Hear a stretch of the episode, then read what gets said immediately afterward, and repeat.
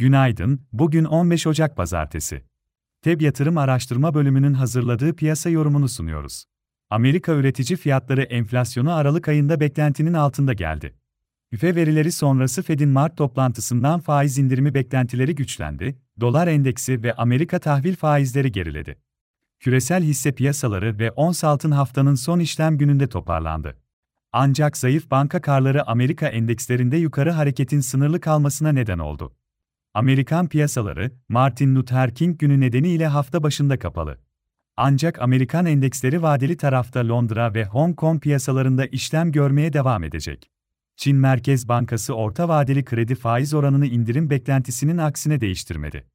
Yurt dışı borsalar yeni haftaya karışık seyirle başlıyor. Asya tarafında Güney Kore borsası zayıf açıldı, Çin ve Japonya hafif yukarıda hareket ediyor, Nikkei endeksi son 34 yılın en yüksek seviyesinde hareketini sürdürüyor. Avrupa borsalarının haftaya %0.5 dolayında yukarıda başlaması bekleniyor, Amerika endeksleri vadeli tarafta haftaya başlarken yatay seyrediyor. Avrupa tarafında bugün Euro bölgesi, dış ticaret dengesi ve sanayi üretimi verisi gelecek. Amerika'da hafta ortasında Aralık sanayi üretimi ve perakende satışlar verileri ile 5 kitap raporu açıklanacak.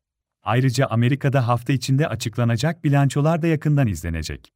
Türkiye tarafında ise kredi derecelendirme kuruluşlarından Moody's beklenildiği gibi Türkiye'nin kredi notunda bir değişikliğe gitmedi, kredi notu görünümünü pozitife çevirdi. Bugün içeride Aralık ayına ilişkin konut satışları ve merkezi yönetim bütçe dengesi verileri bulunuyor. Borsa İstanbul tarafında ise geçtiğimiz hafta pozitif kapanış oldu. BIST 100 endeksinde yaklaşık 3 haftadır yükselen trendin korunduğunu gördük.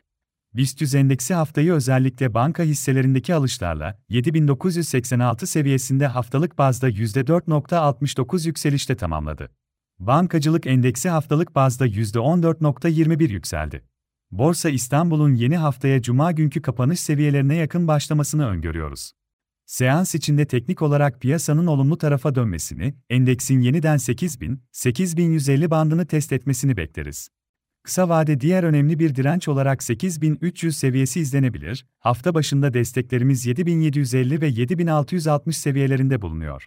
Hisse tarafında ise teknik olarak Aselsan'da göstergeler olumlu tarafta, yukarı momentumun kısa vade için sürmesi beklenebilir. Kalekim'de teknik göstergeler kuvvetleniyor, hissede 200 günlük hareketli ortalama seviyesinin üzerinde yeni bir yükseliş momentumu yakalanabilir. Boğaziçi betonda göstergelerde kuvvetlenme sürüyor, hissede düzeltme sonrası yeni bir yukarı momentum başlayabilir. Hisse olarak ayrıca endekste yükselen hareket içinde teknik olarak kısa vadeli alım yönünde Biotrend Enerji, Doğan Holding, İş Bankası C, Petkim, Türkiye Sigorta hisselerine de bakılabilir. TEB yatırım olarak iyi bir gün dileriz.